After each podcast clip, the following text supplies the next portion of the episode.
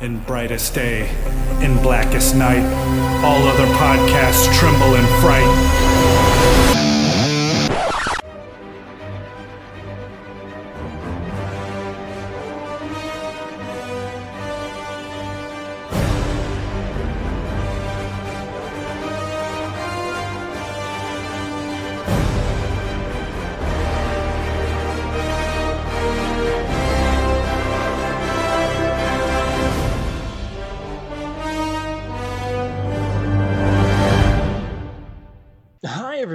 Chad Bokelman, I'm Mark Marble. and this is the Lantern Cast. Episode 219.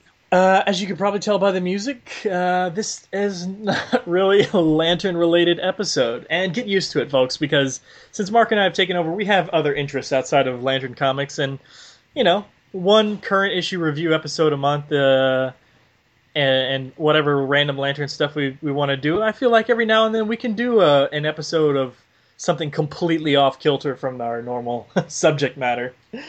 So no more lantern stuff ever, people. Get used to the new, the new vision we have. That's right. Uh, Lantern Cast now means we're we are going to be shining a light on other topics. So we're lantern, you know, whatever. Just kidding. next next month will be crocheting month, so get used to it. That's right. Prepare now. Uh, all right. So, if you couldn't tell by the music, we are covering Avengers Age of Ultron. Now, last episode, we were thinking about maybe doing a little bit of talk, you know, non spoiler talk or whatever, uh, or s- some spoilers in the, uh, regu- in the regular episode, but we decided against it so someone could listen to the, the full thing. Now, this is all going to be self contained in its own episode, so if you haven't seen the movie, then you probably want to shut off the podcast and go see the movie. And Uh, crawl into a hole for a month or so, and then go, go now. Yeah, but we figured we we, we figured we'd keep it a little self-contained. So that being said, how do we want to do this, man? You want to just initial thoughts, or are we gonna you know kind of do a scene by scene breakdown, or like what do you, what do we want to do? I know these are these little great little uh, moments when people peer behind the curtain again. When we, you and I both realized we should have probably talked about this for five minutes before. Yeah, um, I, I feel I feel initial thoughts like that's exactly where I was going. So good. At least we're on the same page. So that's a plus right there. Well, I feel like I mean you've been talking. I mean, I, I, obviously I was excited to see the movie, but it seems like you were a little more excited and had a little more detailed thoughts about it. So why don't you go first? What were your initial like overall, you know, self self encapsulated thoughts? Well, when we, I went to go see the double feature of Avengers and, and Ultron on the Thursday night that it opened. So I and yes, I was. I think it's probably true, just absolutely true that I was definitely pumped, maybe a little bit more than you, slightly. Uh, excuse me, to go see Ultron, and I, especially, and this is some people disagree. John Godwin, you're one of them, uh, apparently, based on our conversations. That after watching both of them back to back, I anyway still think the first one holds up really well, especially since it's been like three years and I've seen it so many times. But it's been like a it's been a while since I've actually seen it now in its entirety from beginning to end.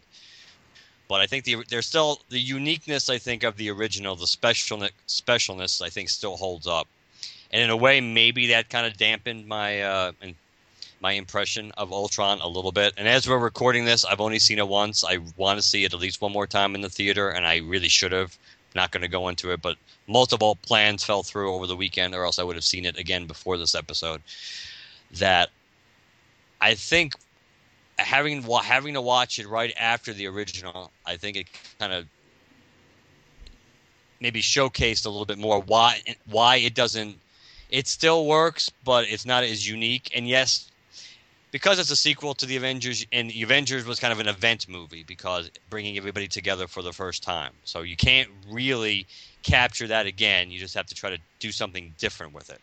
So while I understand that logically, just like from creatively, I understand it. Just like it's almost like, in a way, this is the harder part to do when you know what the next part was going to is going to be the Infinity War, which is going to be big and kind of going to be an event again because it's supposed to be bringing everybody into in the Marvel cinematic and, and potentially the TV universe all all together to deal with Thanos and and everything else. So it's like in a way, this is kind of like the chapter that was always going to be a little tougher to do. But still, you were coming off a super popular first first part in the franchise, or culminating, you know, in the first in the end of the first wave. I liked it. I thought it was good. I thought there were really some funny parts to it. Again, I don't know how specific we should go during this part because I, I don't want to ramble on too long. Since we're doing initial thoughts, I'll throw it back to you in a second. But I think it was good. I liked it. I didn't like it as much as the first. I don't. I didn't like the final battle as much as I liked the one in the original Avengers. Though I thought for sure I was going to, because just Ultron and and Ultron and his Ultron army seemed much more interesting than than Loki, you know Loki's army. But, but I think it was good. I think it, it was it was. I don't know. There was something. There, to me, there was there was something missing in it, and especially and I can't even blame it on the critics because you would think all the since the reviews were a lot lower for Age of Ultron than the original, you would think that would have lowered my expectation going into what to expect. So if, if anything, I you would, you would you would think I would have liked it maybe more than I would have since I my expectations would naturally be lower now that everybody was saying, "Oh, it's not as good, it's not as good." But I would say I it's entertaining, it's enjoyable, but I don't think it's as good as the first one. Yeah. Um, I kind of have a polar opposite reaction a little bit. I think it's better than the first one. Uh, I went to go see it uh, when it opened Thursday night uh, with a friend who had an extra ticket. Um, saw it at a place called Alamo Drafthouse. I don't know if they have those anywhere else, but uh, uh, basically it's a it's a theater with really comfortable seating that also offers like dine-in service. Like you order, you know, a wrap or a burger, you know, draft beer, whatever. Um, and that was cool. Uh, 2D, not 3D. Uh, and I, I really enjoyed it. I think my favorite uh, thing about it, because I think I think Avengers and Avengers: Age of Ultron are are both great movies in their own respect. Uh, with Avengers, we were we've never had a team up movie like that. Uh, or may, we may have, but not quite as large uh, in the past. So it was really more of an experiment, uh, more of a you know, people were going into it going, well, if this if this comes out being a halfway decent movie, I'll be happy because at least they made the, that many characters work. Um, this this time around, that formula has already been tested. There's more at stake here. Um, so to come out, so with there being more at stake for this, you know, quote unquote, more at stake for this particular movie, um, and still coming out of the theater going, oh wow, that was really good. It kind of means more, at least in my mind. Um, and one of the things I really uh, wanted to highlight about the movie is in the first Avengers movie, my favorite scene, bar none, and I'm I must every time I have the Blu-ray in my in my Blu-ray player at home, I replay this scene again and again and again when it comes up. The the the, the quick pan during the Battle of New York when it like pans from you know, Black Widow to Cap and Iron Man, and then Iron Man flies up and you see Hawkeye, and then you know that that whole thing, where it's like a, a really one continuous shot to the action at different character points throughout it, and it ends with you know Hulk and Thor taking down that big whale thing. Yes. Um, that was that was my favorite scene uh, in that movie because it was very much oh my god, this is a comic book on the screen. I mean that that was very indicative of a panel to panel layout of of the action in a fight in a comic book, um, and it blew my mind that it was done so well um, on the screen. Uh, and I was just like, you know, without physically putting panels uh, featuring action, you know, like in the original the, the first Hulk movie uh, on the screen, that was as perfect of a comic book you know, literally I'm watching a comic book movie interpretation uh, that I've ever seen.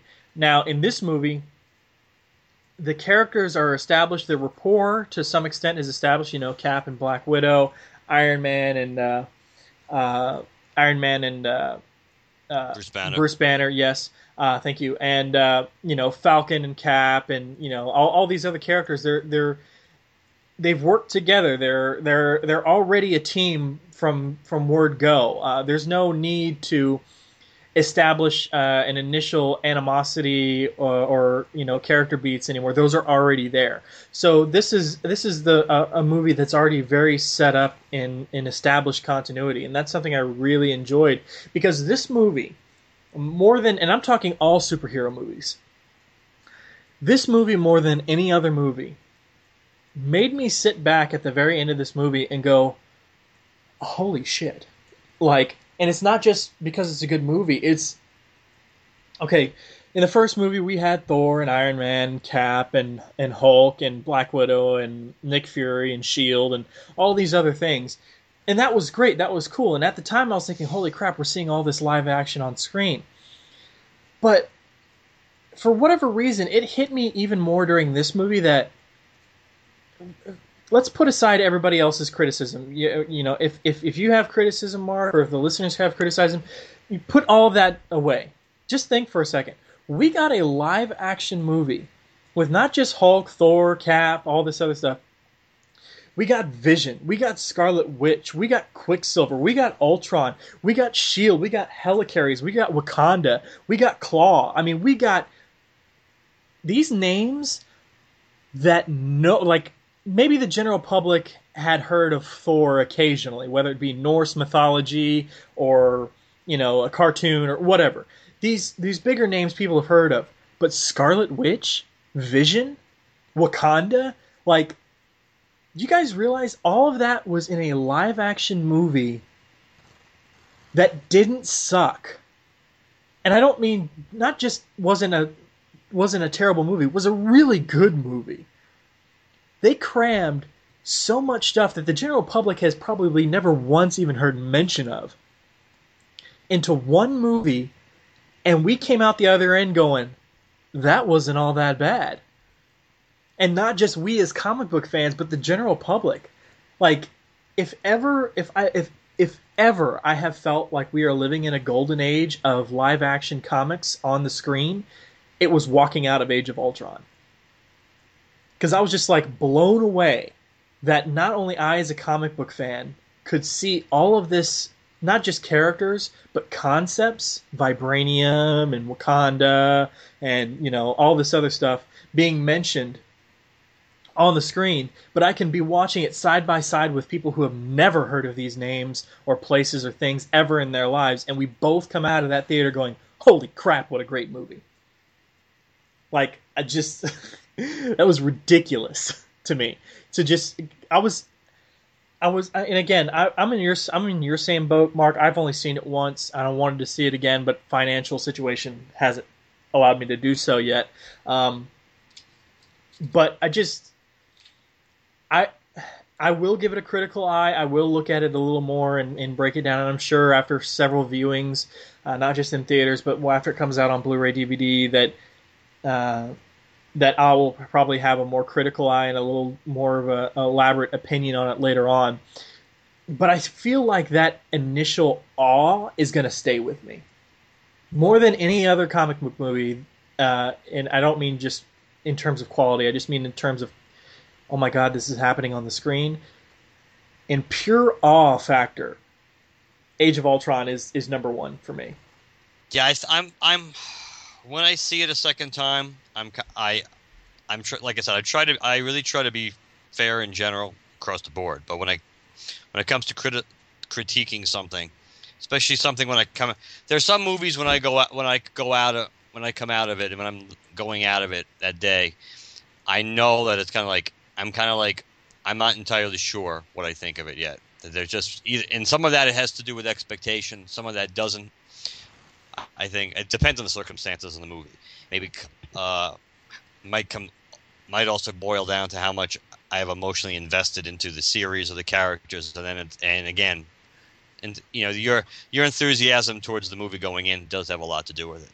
So I did want to I do want to see it again because it's very possible that some of these things that bothered me about it, uh, even though it's it's hard to put your finger on every on.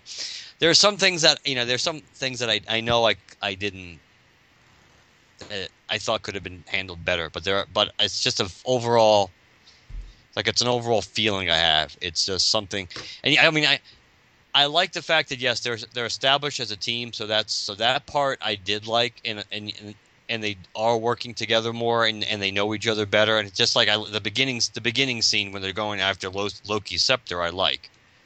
I thought that was I thought that was done well. Seeing the seeing basically what their status quo is now, knowing that this that they've they've worked together, that that they have kind of like an, an mo of how they approach these things, including how they use the Hulk, how they don't use the Hulk, how they st- how they get rid of the Hulk when it's time to de- to, get, to get him calm again. All these little things. I, I, I did like that. I did like the fact that you know kind of like we had talked about before, more or less that uh that that the image that we saw of all the Avengers being laid out and the broken shield and everything of Cap was definitely definitely not something that actually occurred in this movie as far as, as you know the events thereof that that those scenes are supposed to represent. That that kind of fell into place the way I, I think we had talked about and kind of figured it was going to. That that was the vision, no pun intended, that was shown Tony Stark by Wanda about the future essentially that the Avengers were going to be destroyed, and he, more or less, because he didn't do enough. He didn't do enough to save them. Butcher Core. The, the one thing I didn't, one thing I didn't like is that even when you read the synopsis of the movie, they talk about how. You remember? I mean, you probably read it too. How they talked about how Tony Stark, you know, kind of like, but he went back to uh, revisit a long dormant project or whatever, a, a, defense project, or which is supposedly, I guess, the the Ultron concept. Mm-hmm. And they really don't touch upon that at all in this movie about like that, that it's a, that it's an that it's really a like an an older older older program that they've like really gone back into and they've been tinkering around with. You kind of just kind of see it more as an extension of what what Tony Stark was doing in Iron Man 3 having suits of armor that could operate independently and it's kind of taking it to the next level. And with Ultron himself Spader did a good job with Ultron and he was really and he was really really funny in kind of the complete in like the you know like the little kid unbalanced kind of way. Mm. just the way you know he was you know he was super intelligent and had some deep deep thoughts deep thoughts that he had to express but yet you you, you piss him off the right way he'll act like a five year old and, and lash out even when he doesn't mean to lash out. Like when he rips off Klaw's arm. That was funny. That was really funny. Oh oh oh i'm sure that'll be okay Uh, kind of like walk it off, walk it off. So I I so I thought he did a good job being Ultron. I don't think they did enough with Ultron to a certain extent. I think I think they could have done more. I think they could have. I, I think it would have been cooler if they used the if he had used the vibranium on him too, on himself, which they kind of, which we kind of thought they were going to. Right in like uh, in the trailers. I think they're supposed to. They're it was designed to make you think that he was like going to bathe himself in the vibranium, which would make him phys- you know physically impervious and things like that. But that really was not, you know, part. Of, unless you want to count what they were doing with the Vision as kind of like an extension of, of that, since that was ideally going to be his final body. But and I, I don't know. It's, it's a fine line because in a way, I mean, Loki's got such great personality, and that made him, and that really to me made him more of a, more of the, more of a big threat than than what his physical power set was. And Ultron, you would think it kind of be the opposite. That you would think it would just be is, is what he could bring to the table, because we know classic Ultron would be physically able to more or less go to toe go toe to toe with almost everybody, and not have an issue. And yeah, you got to, and yes, you have to weaken, you have to let, lessen that for a movie for multiple reasons. Also, because if you have one villain who can literally stand up to the entire Avengers physically, which of course on some level I guess we're going to be getting once we get once we get to Thanos. But in general terms, across the board, that if you you have too many of those villains where they can stand up against everybody, kind of like Doom being able to stand up physically against the entire Fantastic Four, just makes the heroes look weaker. Despite the fact that we know it's because the villain is so awesome, it just makes the heroes kind of look weaker. By so, in a way they kind of had to we they had to you know modify Ultron's power set, and then of course have the gazillion Ultron bots, which are kind of like the clone, kind of like not the the uh, the battle droids in the prequels. Just uh, just the way uh, you need something that you can destroy with guns and lightsabers and rip apart that without blood being everywhere. yeah. Um. Yeah, I think. I think I think the strongest parts of the movie to me overall was the interpersonal relationships between the Avengers. So in a way, it wasn't that uh, my complaint certainly wouldn't be that oh that there weren't enough action scenes, or I didn't not, or even that I didn't like the action scenes. I think the stuff that I did, I I think the stuff that I really liked and appreciated the most were the, you know the when you got to see the interactions between the the Avengers, the relationships that we know have been established by seeing them in other movies, and then the relationships that we really haven't seen, but now we're kind of just seeing their natural, you know, the, the way they to get along with each other. I thought that was, I thought that was one of the strongest points of the movie, as you know, from a structural point of view. Um, I'm trying to think, and and the vision, of course, the vision was the vision was done really well. Mm-hmm. I'm not. I wonder. I wonder since they obviously gave they gave him sport. Of course, this whole issue is like sport episode is like spoiler alert, so I don't really think we have to say anything right. in particular points. Uh, the idea that they that they gave they gave him the the mind gem as his power his power source or his uh, in his head as opposed to like a solar gem. I just wonder if, if that if down the road somewhere during the Infinity War, since you know uh, Thanos is going to need that, that maybe they will replace it with something else. That maybe he will get a solar, the solar gem to be able to charge himself up and essentially use, if not all the powers that he has now, more along the powers that we're used to the Vision having anyway. I think that might be even that might be something because of his intelligence and his power set that maybe he even comes up with as a backup on his own that that might be he might be the one who designs that. Now, what did you think? Speaking of the speaking of the vision, what did you think about the whole hammer thing? Oh, I thought that was fine. I thought it was awesome.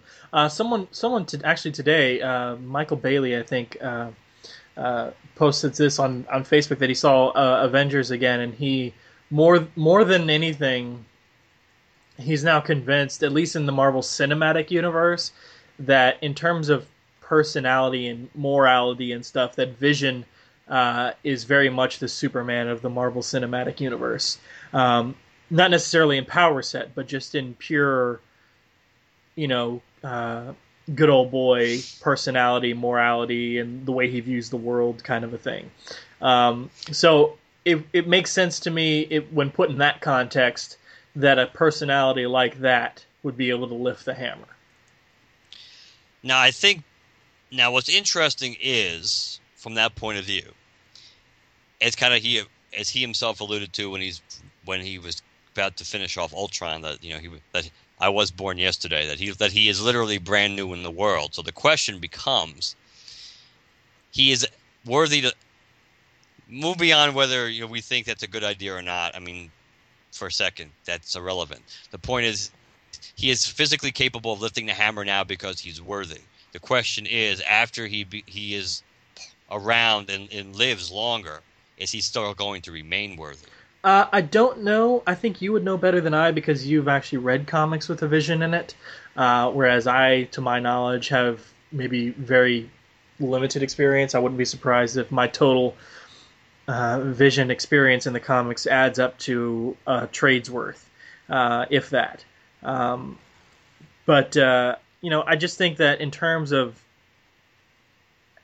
I honestly, because of the amount of sheer knowledge he has, uh, the second he's born, and I, and I don't.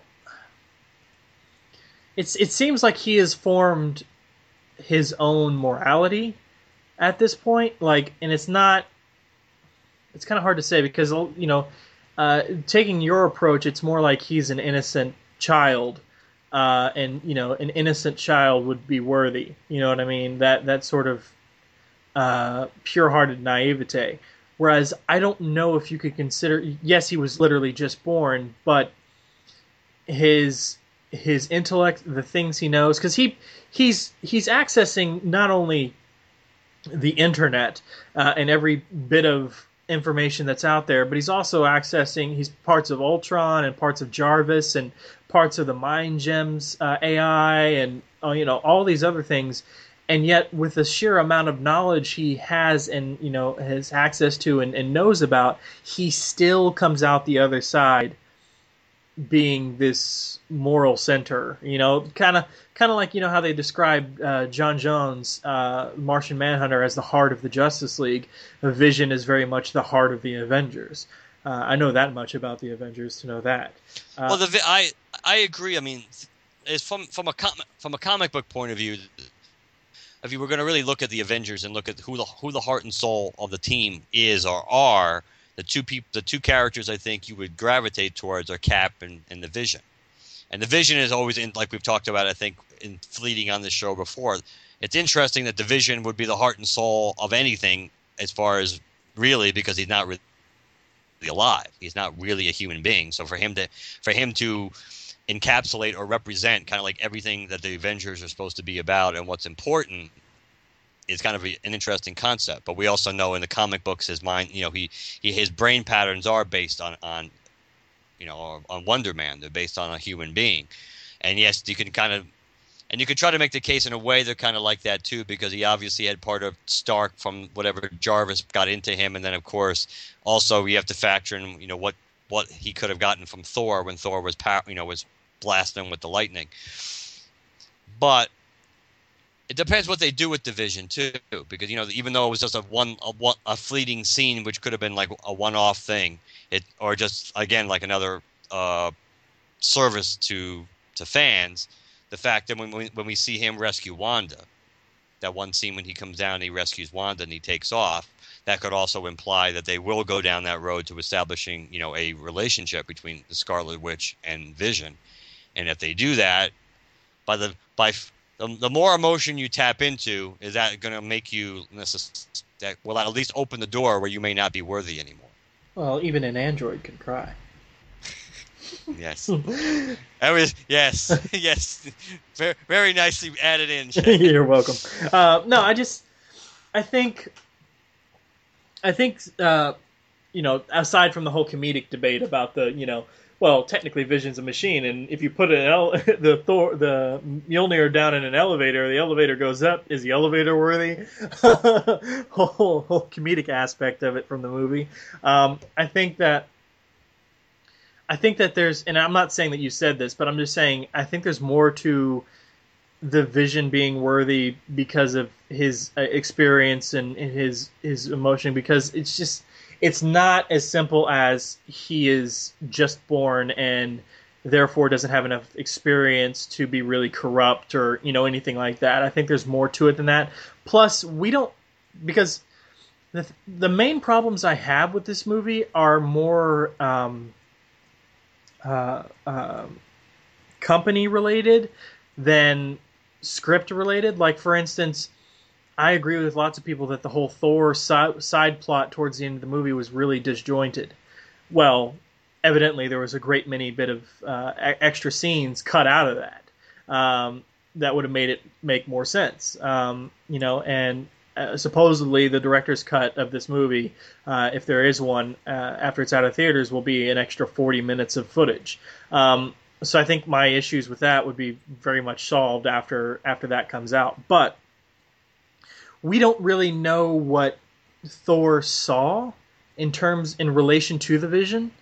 Like, you know, did he just see that the vision is needs to be created and he will help defeat Ultron? Or did he get a, a glimpse into quote unquote the soul of, of of Vision? You know what I mean? Right. So the fact, you know, it yes, Thor has a, a, role in, in bringing him to life, and we don't know what was transferred from Thor to Vision, if anything. But it was enough for Thor to come flying into the damn uh, Avengers Tower and, you know, throw everyone aside and shoot some lightning into Vision, power him up, and then tell everyone to stand down the second he was born.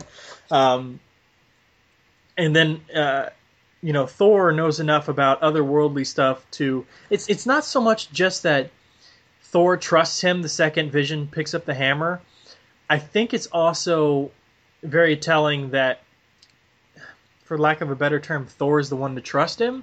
Like, I think everybody, despite their joking around and trying to play around picking up the hammer in that one scene, I think a good many of them know that it's it's a it really is what Thor says it is. You know, only the worthy can pick it up. At the very least, maybe like Cap or something. I don't know. Um, maybe not the whole team. Like probably Stark is one of the few that's that's actually you know legitimately skeptical of anything mystical, magical like that. But I think it's because of Thor's experience, because of his understanding, um, because of his total belief and uh, founded belief, because it, it is technically real magic. Um, for whatever you want to call it, based on the first Thor movie, where Right. I was Where- that as you were saying. where, where he says, you know, I come from a place where they're one and the same. I, I think that there is there is still a mystical part to the Marvel universe, and there is one because we're going to be getting the Doctor Strange movie, um, and you know we've already had Wanda uh, in there, so that regardless of what her power set is, they're they're kind of they never you notice they never really uh, explain it. They never really explain the the twins' powers um, in the movie. Now, did, No, not, not yeah. They they they give you the they give you the raw you know, the raw basics, and then they kind of be cute with you know that he's fast, she's weird, that kind of thing. Yeah, he's fast is more science ish but hers was, you know, very much sidestepped. So it they're they're leaving it open that it could be part mutant slash inhuman slash magic based. Like they're leaving the room, and I think that's intentional. Um, so I think I think that there's room for the mysticism. All this to say, Thor understands and has a relationship with Mjolnir as such that the second anybody can pick that thing up, I mean, he just, I got nothing else to say. I don't give a damn what happens. This is somebody I can trust. Like you notice that him and he just immediately trusts Vision after that point. and I think that was an awesome way.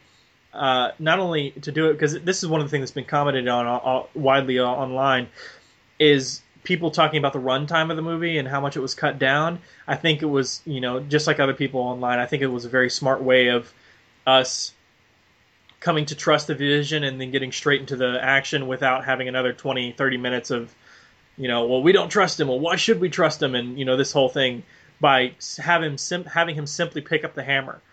We, you know, all right, that's it. We trust him. Let's move. you know what I mean? Um, so I think, I think I think him picking up the hammer was well done. I think it was deserved, and I think uh, I think I think he really is worthy, um, uh, and I think he'll stay worthy regardless of how long he's around. Now, the other thing that relates to the hammer is related to Cap, because ultimately, see, this is where, and this factors in to me thinking possibly, and, and yes, and anybody out there, the Vision along with Cap are my two favorite Avengers. So it's not like I don't. I'm not. If somebody had to pick up the hammer bef- besides Thor before Cap, I'm glad it was the Vision. I just still question whether that. I question it, but then I'm looking. I'm looking forward and thinking that there's re- that they're still building towards the part in, in the Infinity War when Cap is going to be one lifting the hammer. Oh yeah, I- without a, and- with, without a doubt, things are going to come down to crunch time. Someone's either going to be seriously wounded, gone, or dead. Probably dead. It's going to be down to Thanos and Cap, and if if if Cap and maybe a couple of other people, but I'm kind of thinking Thanos and just Cap. And Cap's going to be like, well, what the fuck am I going to do against this guy? And he will pick up Thor's hammer. Like it's not because uh, remember a lot of people were saying like in the original Avengers movie, one of the things missing it would have been cool if Thor just maybe dropped the hammer and Cap just without even thinking just picks it up and tosses it back to him and they use this you know you see this look on Thor's face like holy crap and then they get right back to fighting. How much better would it be to you know see this man you you you agree is the leader of the Avengers and this this old soul and, and blah blah blah go from being this really uh, humble, awesome, you know, uh, patriotic guy to the next movie, he's the leader of the team. To the next movie, he budges the hammer, and then finally at the end, all seems lost. He doesn't give up, and then he can just pick up the hammer. You know what I mean? Like there's an evolution there. I think an evolution is better than just Cap randomly all Oh, the- yeah, the, I- whole I- time being worthy. You know what I mean? Yeah, the the the well, see, that's a that becomes more of a philosophical debate because about whether if you like you talked about you think the like you the vision is worthy and you think he'll remain worthy and and the i and along with Cap, it's like if you Cap should be essentially worthy or ready to lift the hammer. And it's not like his personality is going to change or the essence of who he is is going to change dramatically enough to make him to make him worthy what you know there's not a, such there's not a huge evolution in who he is realistically that we're going to see that makes him not worthy enough now to be able to lift it but he will it could, i know from a plot point of view it'll probably it'll probably be in like a self-sacrifice kind of moment almost and that's probably based on circumstance why it'll work but again working on the concept that if you if that if you're worthy now, you should you should still be worthy unless you do something completely horrible to make yourself not. Kind of like the way Thor kind of acted like so much like a jerk that Odin kind of like set forth, you know, the events of the first movie, the first Thor movie. Well, it, it, I don't mean to cut you off, but you have to remember in the first Thor movie, the I don't want to say curse, but the the the hex on the the the the hammer isn't put on the hammer until midway through the movie. It's not, you know, it's it's only after Thor is banished that Odin then puts the caveat on Mjolnir that only the worthy can pick it up. Well, that is true, but the that is true, but at that point, Thor has not pro- Thor has not is on a journey that he hasn't completed yet because he has to basically find he has to basically humble himself and find him put himself in a position where he you know he is willing to throw himself out there and sacrifice himself even when he doesn't even when he realistically knows there's no way he can win as opposed to normally when he just thinks he can beat everybody. Well no that's, that's what i'm saying though is is when he's in Asgard about to take the throne and all of this other stuff before he gets banished down to Earth. There is not the caveat that to wield Mjolnir you have to be worthy. So it's not like he was worthy and then became unworthy and then became worthy again. It, I kind of well, I, I I would interpret that differently. I think he I think he when he first had the hammer, he, at least from Odin's point of view, he was worthy, and then by his behavior, Odin thought he was unworthy, and, he, and that's why he set him upon that journey. But it, but either way, the point is that I don't think Steve changes that much from point A to point B, where if he that he shouldn't be able to lift the hammer now. And yeah, he he did budge the hammer, and I know some uh, some people have also speculated. Not that I buy into this really, that that th- that Cap realized he could move the hammer, but he just chose not to at that point because he knew basically it would show it would show Thor up at that point, and that's not who Cap is. I don't buy it, but it's an interesting concept. That, the reason why it budged was because Steve realized he could he could actually lift it at that point. Um, I think, I think Cap is a great guy. I do. I think he's he's he's a definitely an old soul, a hero, a good guy in these movies. However, I don't agree with you that he's worthy right now purely because okay, if we if we had Cap as we saw him in Captain America: The First Avenger, and Thor was around at that time, I think maybe he would be able. Now, I'm not saying I'm not saying that. I'll, and I'll have to go back and listen once we post the episode.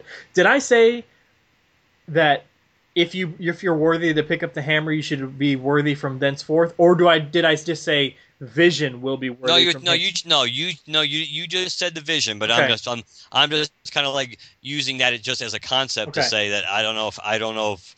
Um, okay, I think I think in terms of Cap, I think Vision is from you know he's worthy, he's going to be worthy. I think Cap is a little different. If we had Thor around during Captain America: The First Avenger, that Cap would have been able to pick up the the, the hammer. However, Cap has lost so much. And in reality, Cap hasn't been in the new era, this this new time frame, you know, the man out of time concept, really that long. I mean, yeah, it's probably been what, maybe two years? Would you say, um, something like that? Two, three yeah, years? Yeah, I think I think somewhere in the Avenge, I thought in Ultron they kind of gave it, they kind of alluded to how long that they've been that they've been together. But yeah, just you can we can just say real just based in real time if just between the movies if you want that realist that it couldn't have been you know more than you know three years or so, right? Give or take from from one Avengers through to the next. Now I know it's a very simplistic view because the world has always had shades of gray, but I think the world that Cap grew up in, the way he viewed the world, the way he interacted with the world, in in in in, uh, in during World War II. Uh, in the Marvel universe, I think that was a very, for lack of a better term, in, in kind of a naive approach, a black and white world. Um, and they even say it in Winter Soldier about those shades of gray. And I think that that was very much indicative of the the world that Cap has been thrust into. Not only is there all this technology and this new way of thinking and you know all these other things, but the world he's in is even more morally not the world he left behind. And I think that Cap even now is struggling with that. I, I see scenes of Cap acting uncertain sometimes, um, or or uh, very curmudgeony, like an old guy, you know, really really set in his ways, and it bites him in the ass sometimes. And I think, I think that Cap, as you know, deep down as a man, is worthy, but I think that on the surface he's he's confused and he's unsure and he's not sure what his place is in this new world or even if he belongs. Like I kind of get the feeling that if Steve Rogers, this Steve Rogers, even up until the end of Age of Ultron, if this Steve Rogers was presented with the opportunity to go back in time and just live out the rest of his days, you know, back in the place where he grew up and finish out World War II and, you know, do all this stuff and change his history, he would. And it's not just for Peggy. I just think that this Cap doesn't feel like he belongs and he's in a state of confusion. And I think that once Cap has found his place, that Cap is worthy. I can see that. And I'm not saying that this, I'm not saying Cap as he is now isn't worthy. I'm just saying that it's so far deep down in the core of who he is, but there's all this other confusion layered on top of it that he's just not certain and he's not as confident and he's not as sure of what his definitions of right and wrong are. I mean, he may know deep down, but he's not sure how it fits in this new world or even if it matters anymore. And when you're that fundamentally unsure, I kind of feel like that person, while again deep down worthy, unless your your your your morality is defined, you know the whole absolute you know power corrupts, absolute power corrupts absolutely kind of a thing. You put that power in someone who's the power of Mjolnir, the power of Thor, in someone who's who's worthy but not sure mistakes can be can and will be made. You know what I mean? I, it's I'm I'm you know we're, we're just now getting into this, so it's not like I have a real defined thought process on this. But you know what I'm saying? Yeah, I understand where you're going with it. Okay. and it makes and it and what you're saying does make sense. It's it's kind of I think part of what at least when I'm looking at it, it's kind of hard to. Sometimes it's hard to separate the stuff you know about Cap, not just from now, beyond even beyond the movies, it's you know just looking into the books that it's kind of hard to separate the two sometimes. Right. And I think that, but it's also that you do know that yes, while he while he kind of is lost, he kind of is struggling to find his place and where he belongs. I think.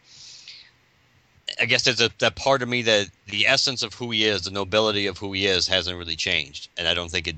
And I don't know if it. And I, I think maybe the circumstances they end up putting him in, in become bigger and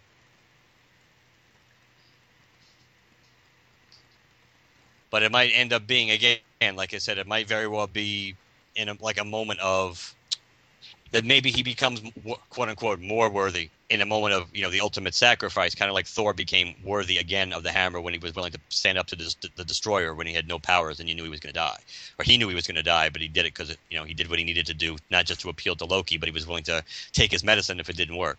Mm-hmm. That that that could very well be a similar similar way to how they end up having Cap have the hammer, but it might also be. But the reason one the reason why I mentioned about the, whether they threw out the concept about whether the vision was going to stay worthy is because you could end up in a position where you think that the vision is going to be the one to be able to carry the hammer and do what needs to be done, but but something's changed in him. Even if it's just something that happens during the Infinity War, something ha- something changes in him, whether it relates to Wanda or not, or something something makes him less, you know, less noble maybe he's rage filled, whatever. Something that at least even if it's temporarily that take makes him unworthy to wield the hammer, and then it's kind of like okay, well we're kind of screwed here because we need somebody to do it, and that's when it, and that's when the, when Cap ends up having his moment to do it, because they've kind of set this. Besides, you know, having the the initial payoff of the hammer lifting game, having the you know the vision lift it, that because now they also put that that thought into your head that oh if they need to if somebody needs to wield the hammer that you know, but until they unless they introduce or until they introduce other characters like you know Beta Ray Bill or anybody else into the oh god, I would love that.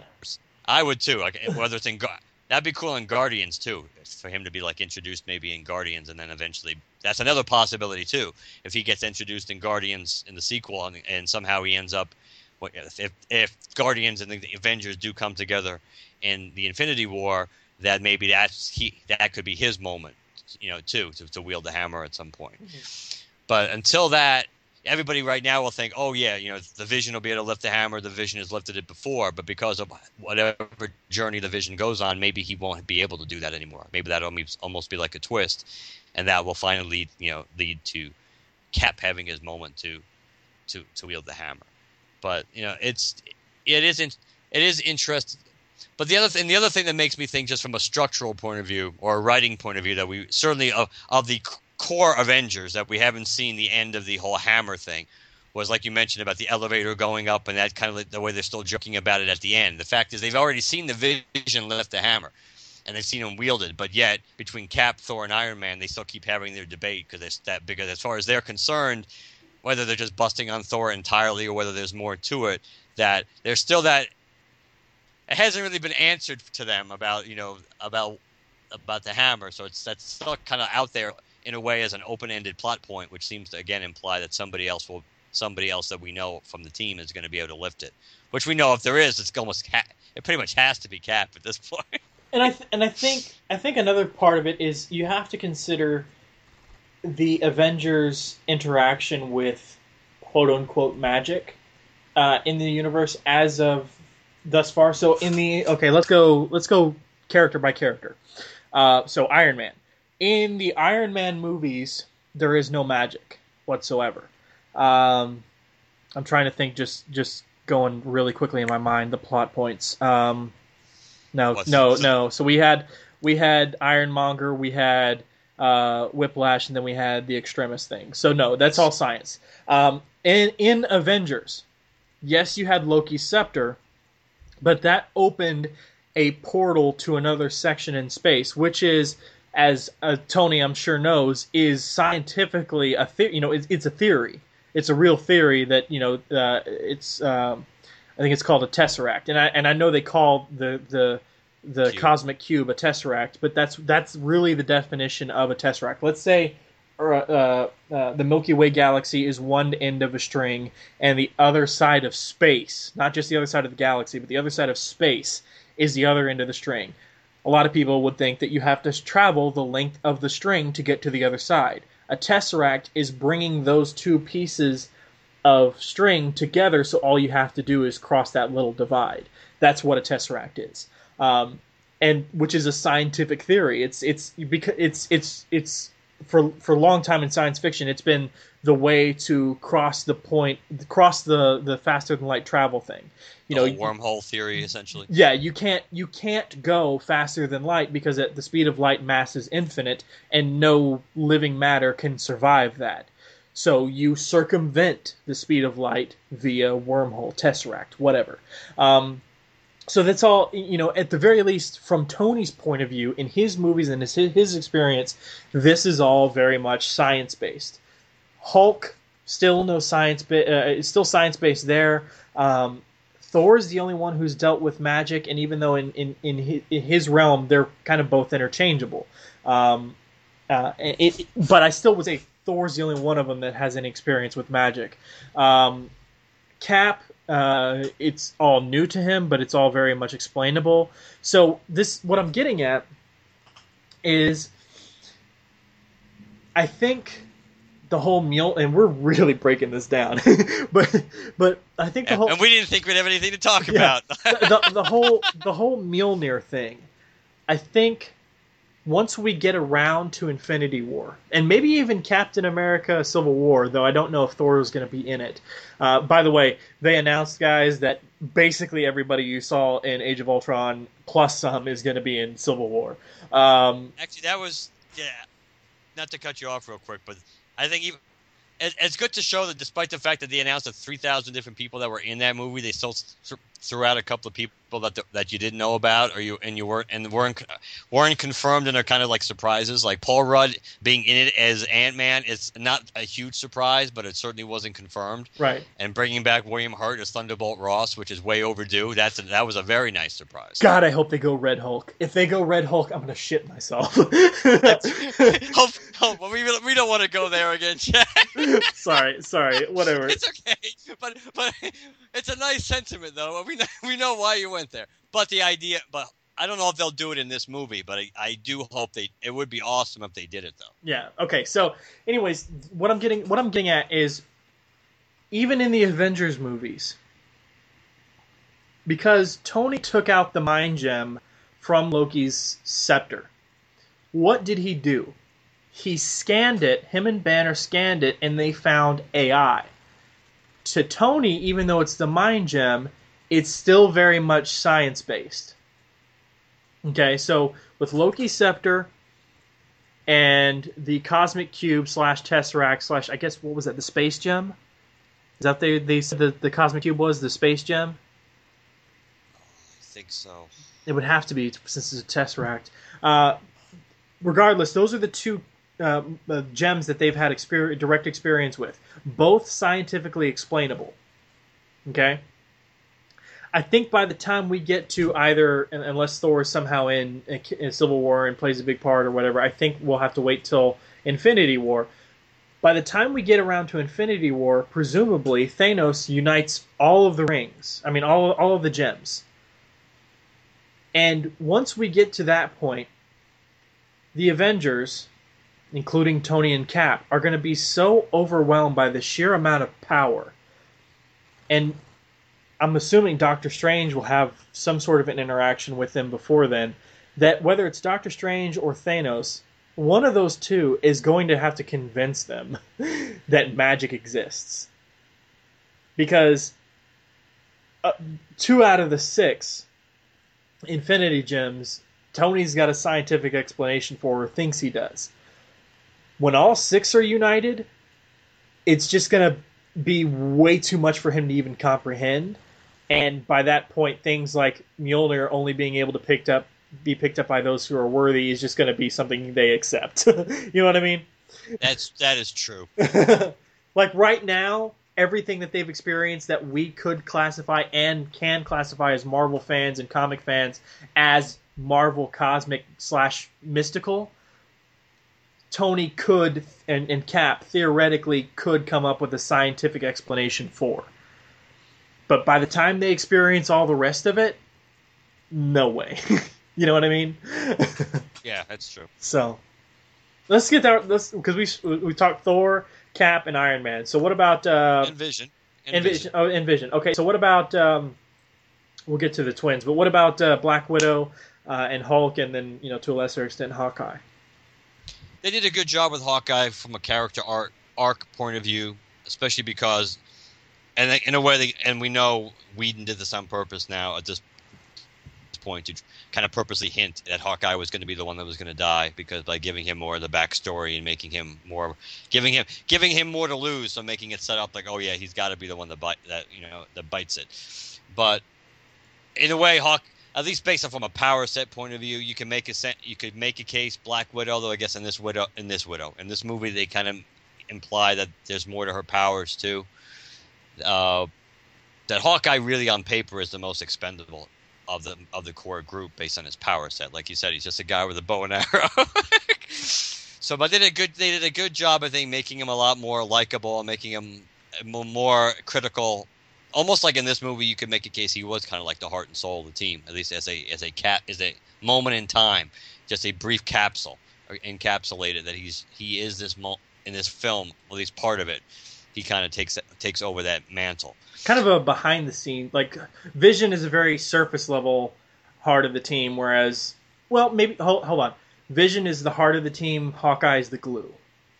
Yeah, you can make you can make that case, and yes, yes, because he because he kind of relates. Yeah, he because he you know his own way he can relate to every everybody that he has to deal with on different levels. That he you know, he's not really on. He's certainly not on anybody's level other than maybe Black Widows when it comes to power. He certainly can't relate to you know the intelligence of, of Banner or Stark or raw power of most of the others. But yet, but he, but because of the humanity that he brings to the table, he's able to have you know he is able to relate to all of them and tie them together. Yeah, because his, so his his wife says because he says you know these people don't need me or whatever, and she says you know I think I think the day the Avengers don't need you is the day they're in trouble. You know what I mean? She right. says something. I can't because I've only seen it once, but she says something like that, right? Yeah, she does. Yeah, yeah, because because because he yeah he makes I think he makes some comment about I know what you're going to say like they don't need me or what what, what how do I fit in with you know how do I fit in with them based you know and and then she says, "Yeah, that you know that I, I, no, I think they I think they really do need you." And and, and uh, like you said, kind of like where you what you said after that, that yeah, they so they do a good job with that. I didn't I I kind of could see the ban in a way the banner and the you know these uh ScarJo thing is Black Widow. I could kind of see that, even though I know a lot of people, as we know, uh, Chris Evans and Renner got themselves into trouble with their little jokes about Scarlett about uh, Black Widow and her and her patterns of of kind of like working her way through the Avengers, even though that's much more in the comic books than it is so yeah. far in the movie. Which is we, which is bullshit. They shouldn't have gotten in trouble for that. I yeah, get, oh, I, I, mean, I, I agree. First of all, they're kidding around, and we yeah. and we know in the in the world of political correctness that we live in, you can't make a joke about anything anymore. Yeah. But based on the comic books alone, it's not like they're wrong. I mean, and it's not like she even isn't even as her character in the movie. She obviously part of the reason she is able to do what she does is by using her looks and her figure to get you know to take advantage of but that's not saying what she did, you know, because let's be honest, they never really fleshed out entirely what her relationship was with Barton, though we you kind of think it was something more. I think I, I doubt anybody really thinks she had, you know, she was really completely physical with Steve based on Steve. yeah. So, but either way, she she has she has different. Is I think if the criticism from a storytelling point of view about that is just that we already know from backstory and then seeing a little bit of it play out during the first movie that she has a that she has a bond with with, Barton, and we saw in Winter Soldier that she now fully has a bond with Cap. That then had the thing with you know the Hulk come out because it seems out of the blue, but then again we they also went out of their way not to show us the Hulk since the first movie, since the first Avengers. I don't have a problem with it. I think it kind of was cool the way they could kind of relate to each other. Um, it was good so I, I, I, I was fine. I, I was fine with that. Um, I thought the Hulk. I thought the Hulk was pretty cool in this movie. It, it was. It is kind of unfortunate, but we know Scarlet Witch did have pretty good mind powers. So I, I guess it's not that surprising that she was able to put a hex on on Banner and get him to to do what he did as you know during the Hulkbuster armor scene, which is pretty cool that whole part was cool, and the fact that the Hulkbuster armor was essentially, you know, more or less it was designed by Banner to, for, for just in case he he goes off the deep end, you know. Veronica. So yeah, that was. A lot of people said that the the the Hulk Black Widow relationship came out of nowhere and wasn't really resolved by the end. I don't believe so. I think if if Banner and Natasha had an actual relationship then I would say yes. But more, it was heavy flirtation. Uh, no, deep, deep no, emotion, yeah. some kind of emotional connection. Yeah, there, there, there's something deeper than surface level there that they both felt, but was never acknowledged. Now, if it was acknowledged, if it became a relationship, then yes.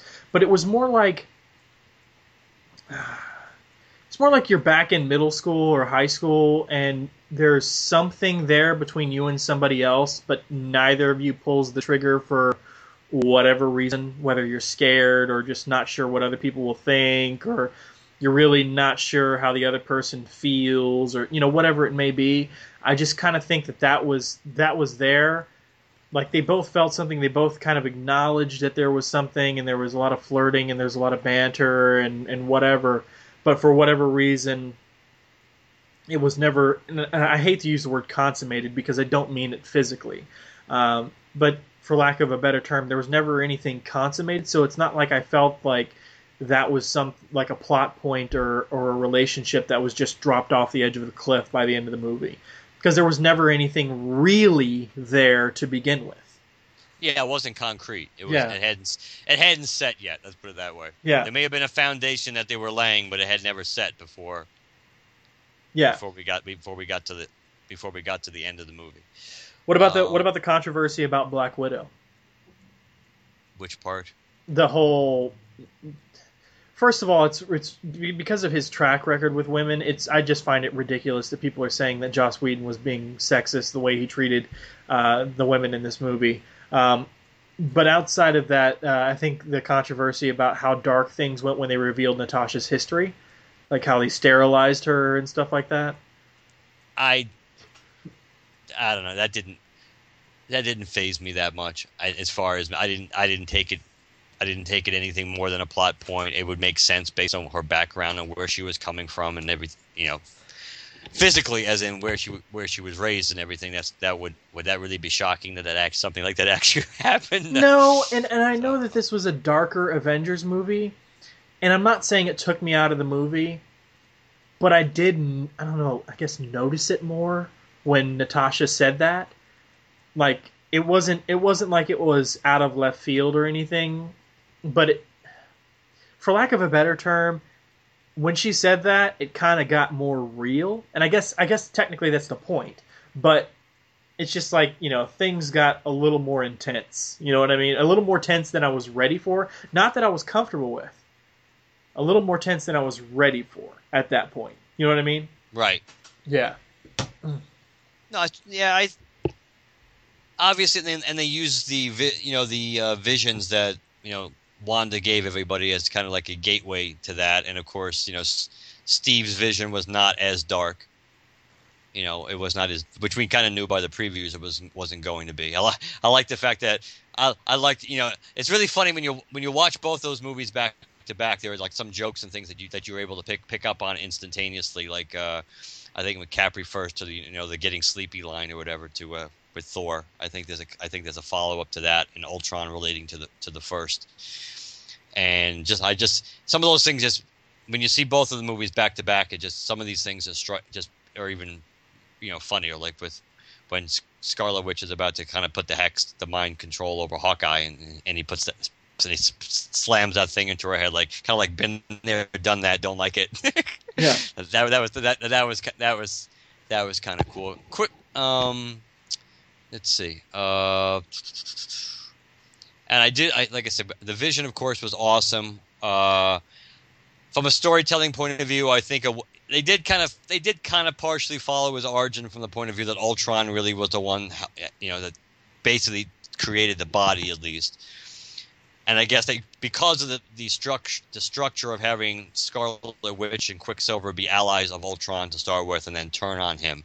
I guess they really couldn't do the same with the Vision in this movie to make it you know to make it have any impact, but in a way, from a looking at it, just knowing the knowing the the original origin of the Vision and how the, he interacted with the Avengers.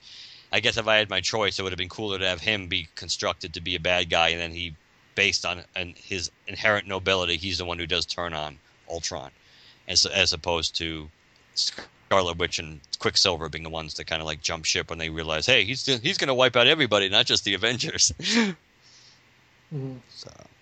Uh, we haven't really talked. I mean, I know we've mentioned them, but Scarlet Witch and and uh, uh, Quicksilver. Quicksilver. Yeah, um, I I enjoyed it. I really I really like that the that they kept the brother sister thing, and and I and I know that it's not like they were going to get rid of it or there was any real danger of them getting rid of it in the first place because it's so unique to what we've already seen. Um, just that family aspect coming into it. Um, but I really like how they played it in the few scenes we did see them together in. Um, I think that they kept it. Uh, now, okay, uh, you got to understand, guys. I, I am not a huge Marvel guy. I love the universe. I love a lot of the characters. I know a lot about the characters more than the average person. But I know the DC universe a whole lot better than I know the Marvel universe. However, I have had some interaction with the comics of the Marvel universe uh, a little more than the average person, uh, average comics reader, that is. And to me, the Wanda Pietro relationship, not all the time, but sometimes comes off really creepy. And I don't want to say incestuous because I think that kind of crosses a, a, line I don't mean to cross. Um, Though I think it has been written that way in the past. Yes, it, it, it might have been, but it, but in the storylines where it's not out and out incestuous, it's sometimes still got a creepy bent to it and I'm glad that this was more of a traditional brother sister thing. I think Wanda and Pietro work better that way. Now, can they be misguided? Uh, and can they be vindictive and vengeful and even evil sometimes? Yes, that's fine, but their devotion to one another still doesn't change. You know what I mean? They can be on the wrong side. You know, they could be, you know, like they were in this movie. They can be on this on on the side of, of Ultron and this this bad bad person, but you still identify with them a little bit, regardless of what side they are of the table they're on, because of their love of one another, family wise. Um, and I thought that was played really well. Um, I definitely think those actors work better as brother and sister than they do as a couple, aka Godzilla. Godzilla. um, but like, uh, and we haven't mentioned it yet, and obviously we've been doing spoilers this whole episode. It's not it's not really a shock to anybody. But when Quicksilver dies, it's not just it's, it's yeah it's it's it's not it's not just the scene with him and and Hawkeye, but it's also I mean, seriously, it was uh, Elizabeth Olsen's her name. Yes. That scream of pure anguish and release of power. I was just like, holy crap! Like you could feel. It, it, whether it's props to her tapping into some emotion from her personal past as an actress or whatever, or she's just that good of an actress or, or whatever, whatever the case may be, you felt like you felt her loss. You know what I mean? Yes. And that was really well done. Uh, now, obviously, I I think like everybody else thinks that Quicksilver's coming back by the time you know uh, at least Infinity War two is over. Uh, that somehow him and maybe some other characters that have died in in the, the time in between have will, will all be back. But uh, I so it's it's uh, and I don't know if that's just comic book naivety, like everybody dies and everybody comes back, but I definitely think Quicksilver will be back. Um, and I'm definitely curious because now the new team is uh, it's Vision, Cap, Black Widow, War Machine, and Scarlet Witch. Right? Am I missing it? Falcon. No, Falcon. There we go.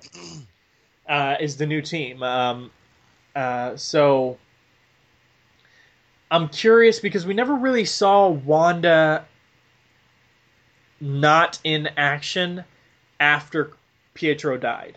You know what I mean? Right. I'm curious to see because the the same way the same way people say uh, Man of Steel, the jarring scene between Kal breaking Zod's neck and then suddenly going to that comedy scene of him crashing that that drone in front of the general like we didn't see Clark's grief over having to kill somebody. I think the same the same thing plays here. Obviously not as intense because we went from severe devastation and murder of of of Zod by a man who's not supposed to kill uh, to comedy as opposed to you know her brother dying and then the aftermath of of some action. Um, I'm just as curious to see how Wanda reacts to no longer having because I, I told you like like I said a second ago that you could really feel the bro sis connection between these two characters. And I'm curious to see how how no longer having that connection that level of closeness with someone like Pietro just being gone from her life and taken from her affects her going forward. And it'll be just as curious to see who she ends up bonding with Vision, probably, of course. But... I would say, based, yeah, on one level, you would think. I mean, again, not based on history alone, that you would you would think that the Vision is a natural because of. The, but also, but that's something you would think, as far as the closeness, you would think that would develop a little more over time, just because it's going to be a little more awkward for, probably for both of them at that point. But uh, but then you look at if you look, you look at the the new core team that we're left with at the end of the movie, and then you figure out who. I mean, I guess you could say there could be a relationship. It could be like a mentor relationship with Cap, you know, because they they kind of you know Cap, you know, on that level. Maybe maybe Scarlet Witch could. I mean, uh, I keeps getting saying that because of Scar- Scarlet. Uh, uh, Black Widow could take her under her wing a little bit on, a you know from a girl to girl point of view. So uh, it, it'll be those are the only ones based on this current team that you would think. You I don't really see Falcon so much. I don't really see don't really see War Machine. And War Machine is interesting onto itself because in a way, even though we actually got to see War Machine in the final battle, though we you know the Falcon Falcon kind of got screwed. But it's interesting because War Machine's in the group, but then it opens the door to, to what we think is going to happen once we get to Civil War and who's going to split along whose lines. Hmm. Because you would naturally think he'd be more prone to go with Tony. But now he's getting close one-on-one time with Cap. Cap. It yes, Cap as a leader. Yeah, you don't you don't know because you you have to assume that even though this is the new team and Cap is the leader, you have to assume, or else it wouldn't be that much of a challenge. That much of it would be a challenge, but it wouldn't be as interesting if everybody in the new team is, would automatically side with Cap. So you would have to think that there's probably going to be some kind of divergence there, and then you got to look at. But actually, gets quite interesting because then it leaves some kind of uh, wild cards because yeah, you could see the Vision maybe going to siding with Tony, maybe, maybe just from the co- just from the point of view of seeing the the good that having everything out in the open, if you will, and having more oversight might be something uh, in theory the Vision could could get on board with more. Yeah, it, for the record, guys, do you mind if I say this because it's come out what possibly the plot point for a Civil War is? Oh, about the yeah, it's it's not the Superhero Registration Act. No, which makes which, makes which would make no sense in the Marvel yeah cinematic okay. universe because almost nobody has a secret identity. Yeah. So so guys, I, I, apologize if you guys don't want to hear. So maybe skip forward a, a minute or two. I don't know, but um, so it, rather than it being the Superhuman Registration Act, uh, and you know people having to register with the government and everything, supposedly another um, big event happens, a big battle happens uh, in the opening scenes or you know opening half of Civil War, and you know kind of like the the battle between uh, Hulkbuster and Hulk, and you know something where there's a lot of either civilian casualties or destruction of property or you know something along those lines. And rather it be, than it being the Superhuman Registration Act, it is more of there needs to be government oversight so that someone can tell the superhumans when to step in you know, in other words, right. the the government tells them when and where to go. The Avengers don't pick their missions. Right, kind of along a, in a way, kind of in which the foundations of that have kind of already been established based on you know the you know going back to the first Avengers and even Winter Soldier with the yeah. Council trying to control everything. So it's kind of like an extension of that where where they the the governments of the world essentially or the people controlling the world, if you will, kind of following the Illuminati concept that the council, in a way, was kind of supposed to represent. The idea that we need to rein these people in, and we basically we need to basically they need we need to put them in the pen, and we get to we get to decide when we're going to release them and, and where, and and so those are going to be that's going to be the the line of demarcation where you're going to have you know the Tony Stark side, which you assume is going to be on board with that mm-hmm. because he which makes sense based on his personality in the movies too. This Ultron program was just a further extension of that of trying to protect the world essentially from itself, and then you have Cap, who's already kind of been established in the movies that he's an, you know he's definitely anti uh, too much government intervention or oversight, and, and even the, the line in this movie that we had talked about previously from the leaked footage about that every time you try to you know win a war before it starts, people die. Yeah. You know, so the idea that that he's he would definitely be against that, and so then you're going to have people falling in line behind the different philosophies, and then it's going to be. Yeah, I definitely I definitely see uh, Rhodey, and I definitely see uh, uh, Falcon falling in line behind Cap. Um, and it's funny, I, I, didn't think about it until you mentioned it, but now I absolutely think Rhodey's going to be on uh, uh, Cap's side as opposed to uh, Iron Man's, just just for the pure soldier aspect. You know what I mean? Like a, the, that is, that is true. That is true. That is an, that is another that is an, uh, because along with Falcon. Yes, that's another that the, the the soldier the brothers in arms concept of knowing what it's like, kind of the same way Cap and Thor the same way you would know Thor would be on Cap's side if Thor was in this movie, which he's not supposed to be. right, and, and, Thor would, yeah, yeah, and it, I mean, and, and we've already seen Rhodey go toe to toe with with Stark, you know, in, in, in Iron Man two, you know, disagree fundamentally on things. So there is that. But but then you look at the team, and then you got to one again, other, well, because like I said, you could see the Vision possibly going with siding with Stark but it's hard to see Scarlet Witch siding with Stark based on their background. Yeah, um, unless I, she's I, so enthralled by the Vision at that point that that she'll go that she'll go where he goes or whatever. And the gut reaction, the gut reaction would be would be to say Black Widow ends up on Cap's side too because they both went along the they both right. went through Winter Soldier the same way.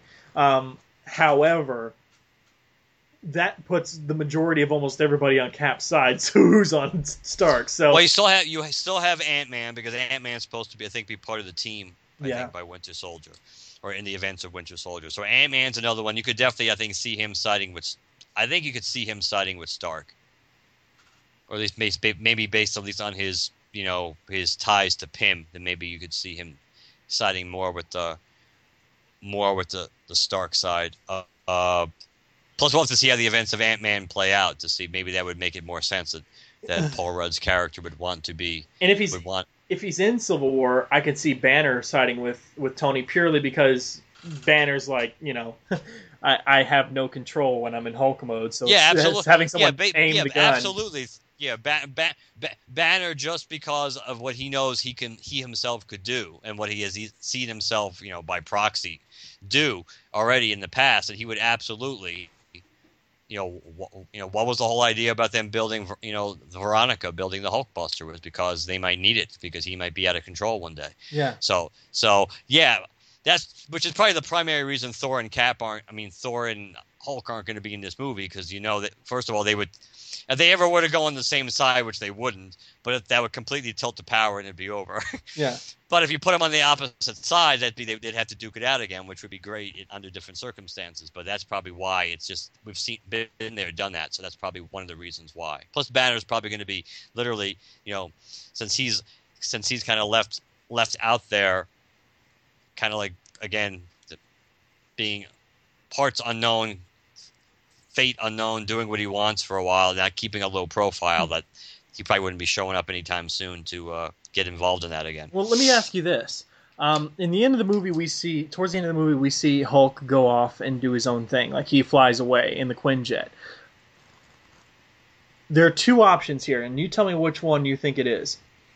Is it Banner is gaining control of the Hulk slowly, or is Hulk developing his own personality?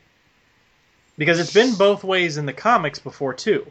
Yes. So is it a split personality thing where once he tr- Banner transforms into Hulk, they're two different people, and now that Banner has become the Hulk purposely more and more and more, and there's been more Hulk exposure, that Hulk is now developing his personality or is Banner slowly gaining control of himself when he's in Hulk mode?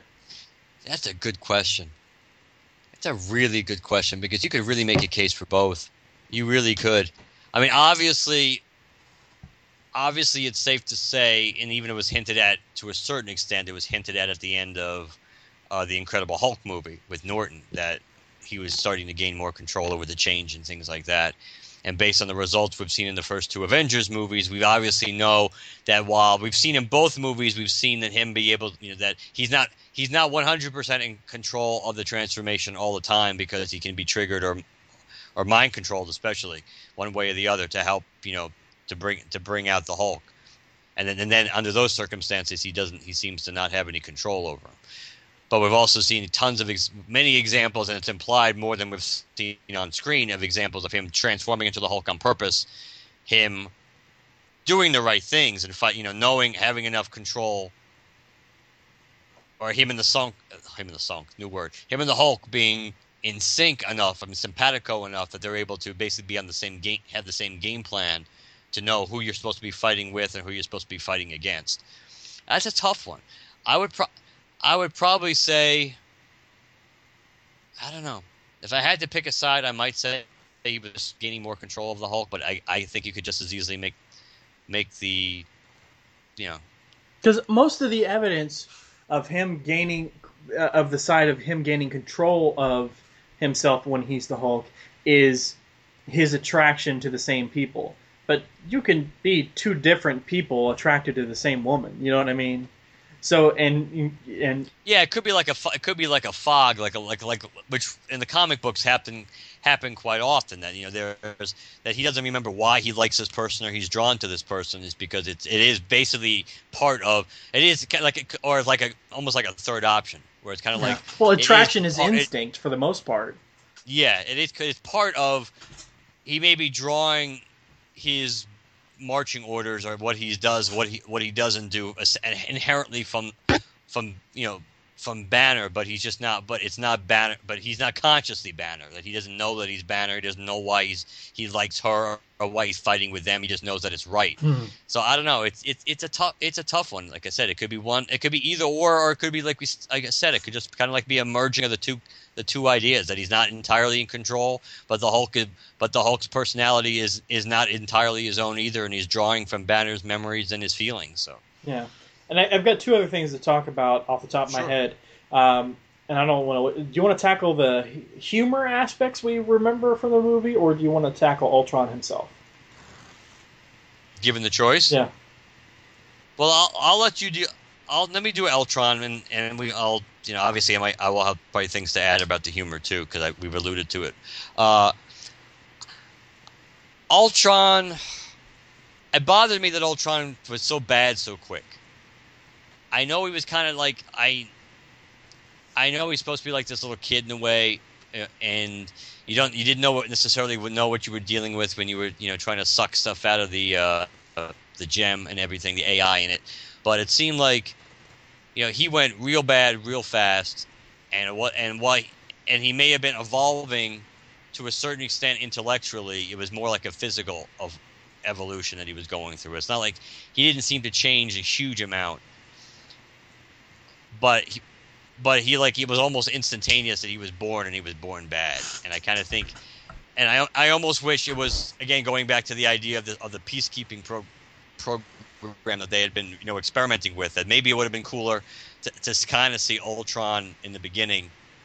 You know, a, a version of Ultron in the beginning, leading leading the Iron Legion or whatever, and then and then kind of like seeing him, seeing at least what the original version or con- concept was, and then once he gets in flux with the AI, kind of have a little bit of time. Be- and I know you're you're pressed for time, you know, in the narrative and what you have, you know, the amount of time that you have to tell the story. But it just seemed making him go bad so quick, kind of like in a way, kind of lessened the depth that he had. Even though yes, he was he was intelligent, and I like that he waxed poetic and he quoted the Bible and different things like that that were pretty cool about him. And so and and the humor and and the humor you know and kind of tying into the other thing the humor was fun you know related to ultron was funny too like talking about the vibranium about having having this having this all precious metal and they make a frisbee out of it referring to cap shield. You know it, it's th- i mean think things like that it, I mean, are, are just yeah there's just there's just a lot of but i i think i liked ultron i wish they had done more with him and I kind of and the relationship between Ultron and Vision was cool, but I think again if they had had a, functional relationship before Vision turned good, I think it would have been cooler too. But I think my main problem with Ultron, I don't even know if it's a problem because it's not like I minded it, but based on some promo images I had seen and some, um, uh, you remember the original teaser of Age of Ultron where it's a bunch of voiceover and you see Iron Man's helmet get smashed into Ultron? You know what I mean? You remember that? oh yeah, yeah, yeah, the one they did at like Comic Con. Yeah, yeah, yeah. yeah, yeah, yeah, yeah. I- that was just yeah, hinting at how Ultron was going to be built, kind of in a way. Yeah, I, I expected Ultron to be more look more like he does in the comics. And he looks vastly different in the movie. However, I think the personality they gave Ultron in this movie, um, while evil, but I'm just talking about the humor, the the dry wit, the you know what I mean? I think Right. I think if you gave that exact personality, exact voiceover, and put it in a more classic looking Ultron, it wouldn't work. Like if you have classic Ultron, you have to have vindictive, pure. I mean, it's not like this Ultron wasn't evil, but I'm just talking pure, remorseless, you know, just scum of the earth, just absolute, out and out, demonically evil robot. If you ha- if you went more classic Ultron look, you know what I mean? Just Right. cold, emotionless robot. Uh, you would have to do that with with with a classic looking Ultron. Um, so while while it makes sense the way Ultron looks in the movie compared combined with the way he acts, that works. I was a little disappointed to not see classic Ultron in this movie. And I don't know if it was the trailers, but the way in, in and, I, and I'm not including his eventual his trying to get into the Vision's body. Um, I kind of expected there to be more stages of Ultron. I did too, and I think related related to what you said about the idea of seeing classic Ultron, I thought there were, at some points they were hinting towards that maybe by the end we were actually going to see more of the classic look on of Ultron, which kind of got me excited at one point. Like I think one of the times when he was talking to Wanda and the body that he was talking to gets destroyed and, and by the new body that comes up behind it, that I think they, I thought they were kind of building towards where you might get a reveal of a classic looking Ultron that maybe they hadn't even shown us before. Uh, but yeah, Yeah, so never- that's really all I have to say about Ultron. Um, it didn't. But it didn't. the humor, the humor was, but the humor related to Ultron again, and this kind of like segues us into the other one. It was really funny, like even at the end when he's like pretty much all beaten, beaten to hell, and it's like, uh, with the benefit of hindsight, or, or or or when he's just when he's flying away and the and the Hulk just lands in the plane here, and you're like like oh for God's sake or whatever he says.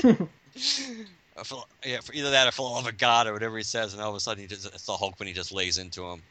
Hmm. It's like yeah, so the humor really worked well with Ultron, and like you said, that base that kind of work, taking it in that taking it down that road of giving him more more of a developed personality that he wasn't just really truly robotic and cold, calculating, almost like in a Terminator kind of personality way. That he was kind of that he was that he definitely again it's like like it's like the the the line that he that he threw out to to Klaw that, Tony Stark line about like make you know I make my friends rich and my enemies rich and find out which is which or something like that. That just the fact that he little things that he, he doesn't know that he has from Tony, that he's gotten from Tony Stark that are in him that kind of play into and like Wa- and like I think like Wanda I think it was Wanda who mentioned the fact that his you know Ultron you know in a way, in his own way is trying to protect the world and he but he doesn't really realize how he's going about it is horribly wrong and it's like oh, where do you think he gets that from he's getting that from Tony Stark's personality so yeah Yeah. Uh, some of the comic thing and, and so go ahead let's talk about humor yeah, some of the humor things. Um, let's see. Uh, Stan Lee.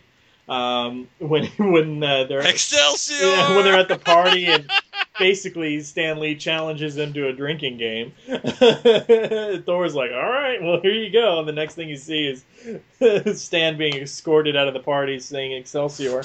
Uh, that was cool. Same same party scene. Uh, uh, Tony and uh, and uh, Thor debating debating who's the better girlfriend, and at the very end, you know, they, they seem to be cordial about it, like they're not really trying to compare Yes. notes. But then at the very end, uh, Thor goes, "But Jane's better." uh, uh, which, by the way, and it's not like there's much of a discussion here, but I kind of got the feeling that Tony and Pepper are going through a rough patch, like they're split.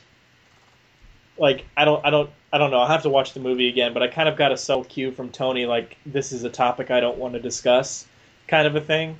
Um, but we'll get around to it. I'll, I'll see again and, and see if that was really there, if I was just imagining it. Um, what was some of the other humor points? Um, oh, uh, Haw- uh, Hawkeye saying something about killing uh, Pietro. Like after after Pietro came, Yeah, no no one would know it's like I, I could no one would know huh?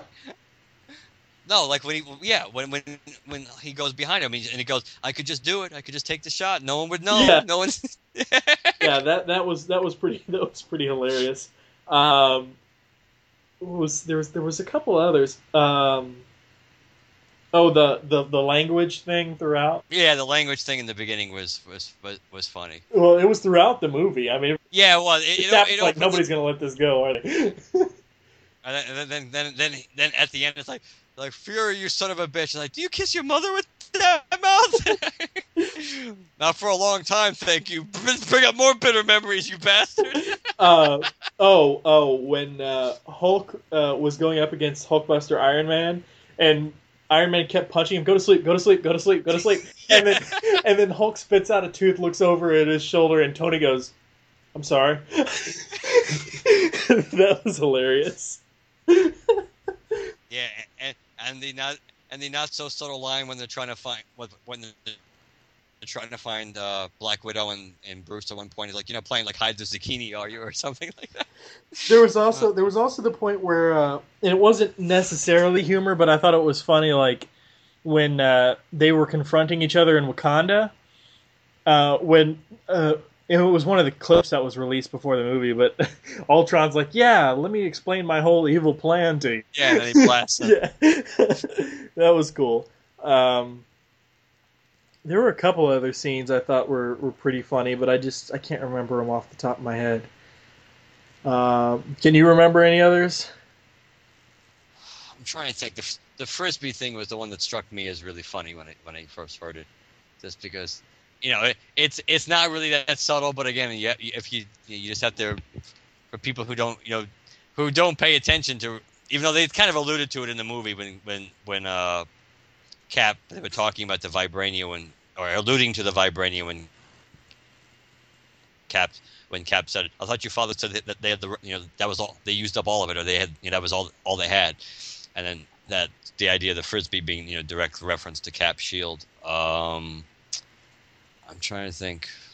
Wasn't there okay? So after Vision is born and after he picks up the hammer, they go into like prep mode before they face Ultron, and then there's a, there's one point where I think Tony is saying something to Thor or Cap is saying something to Tony or something like that, and Vision walks by and says something funny.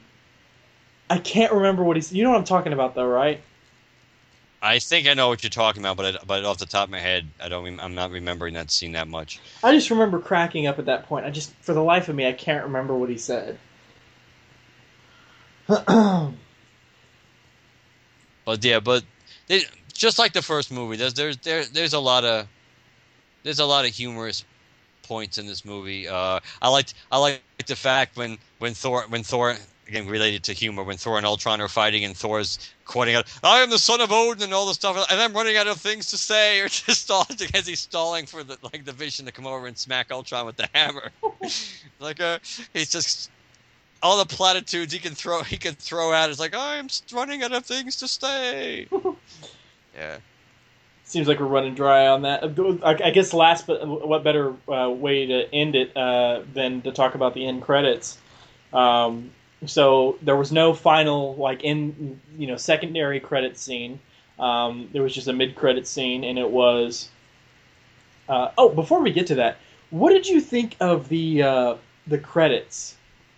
Not the scroll, but the credits where it was like close-ups of an ivory statue of them. Oh, they were putting the pieces together of the statue you saw at the at the end of every.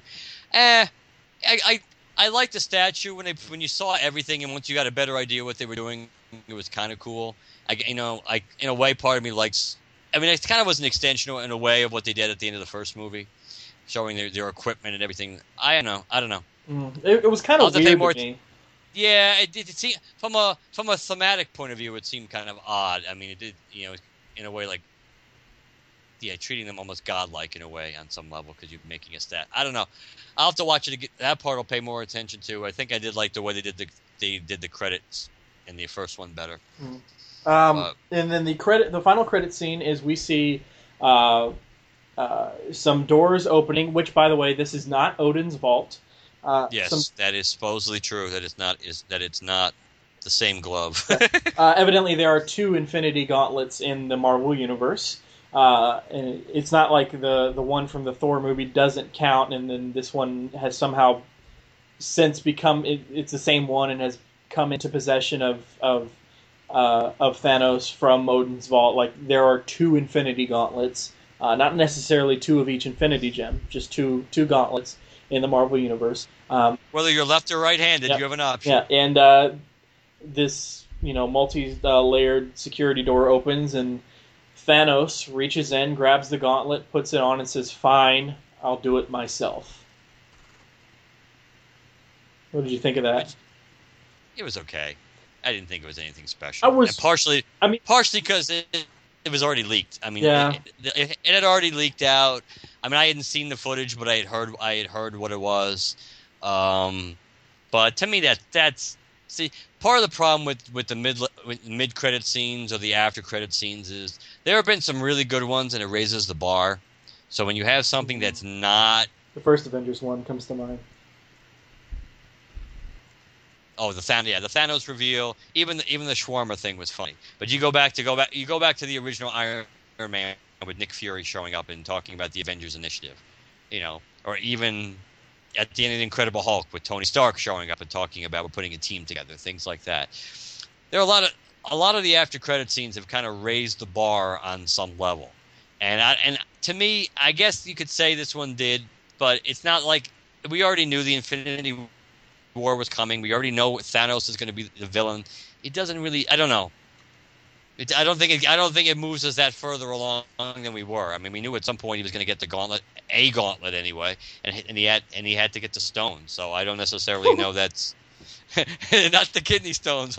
He had to get the stones. You see, he had to grow a pair of stones to get the stones. Now, to get off his ass and do it himself. No, I think I think I, I think you're right. It doesn't add anything. Uh, at this, on the other hand, I think it was very cool.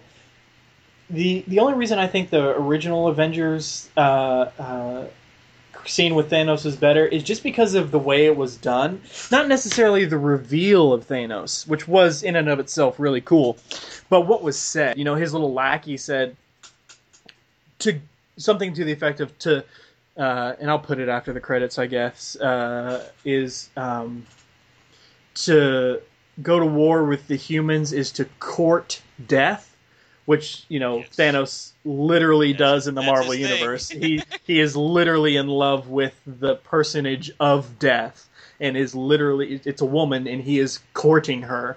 So having not not just having him say that, but having Thanos turn around and grin probably the same way a lot of fanboys were grinning, just like ah, you know what I'm saying. you know that was that was it. There was more to it there, whereas this was just visually cool, as opposed to you know there is surface level and undercurrent level something for us to get. You know what I mean? Um, I think this was akin to, akin to the Guardians of the Galaxy scene with uh, Yeah, Howard the yeah, Duck. I mean, Uh, yes, cool, but ultimately useless. this yeah. Even though to be fair, this this is probably more rele- rele- relevant and useful than the Howard the Duck one. Even though who who knows? Maybe they'll make Howard the Duck. maybe my Guardians Three, Howard the Duck will be leading the team. Who the hell knows? but yeah, I it was the like I said. It, it raised the problem is you raise the bar very high, and the Avengers is you know the creme de la creme of the Marvel movies at this point of their universe when they when they bring everybody together. So to have a mid credit scene or or even if it had been an after credit scene that's just eh, you know it. I don't know. Now yes, we would have. If things had worked out differently, whether it was an after credit scene or whether it would have been towards you know with the original ending, we know if they hadn't kind of things had worked out differently as far as projects and con and agreements being made, then Whedon would have had you know Spider Man and Ms. Marvel and things like that, Captain Marvel, whatever.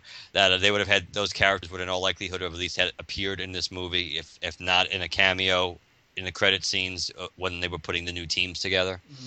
That you would have seen those characters because that's what he wanted to do to begin with. But so, but based on what we got, you know, it's okay. Um, it's I think they're on. They have to be careful because they need to. I think they don't. They don't want to have too many of these after credit scenes or mid credit scenes that do nothing. You know, Yeah. that don't really. So I really hope, and this will kind of segue us into the one last thing before we wrap up because we should talk about box office too. I think, but Ant Man and what it does with its, I think, is mid credit scene or after credit scene. I think is kind of important. You know, whether it relates to Doctor Strange, whether whether it relates, it's got to segue into something relevant.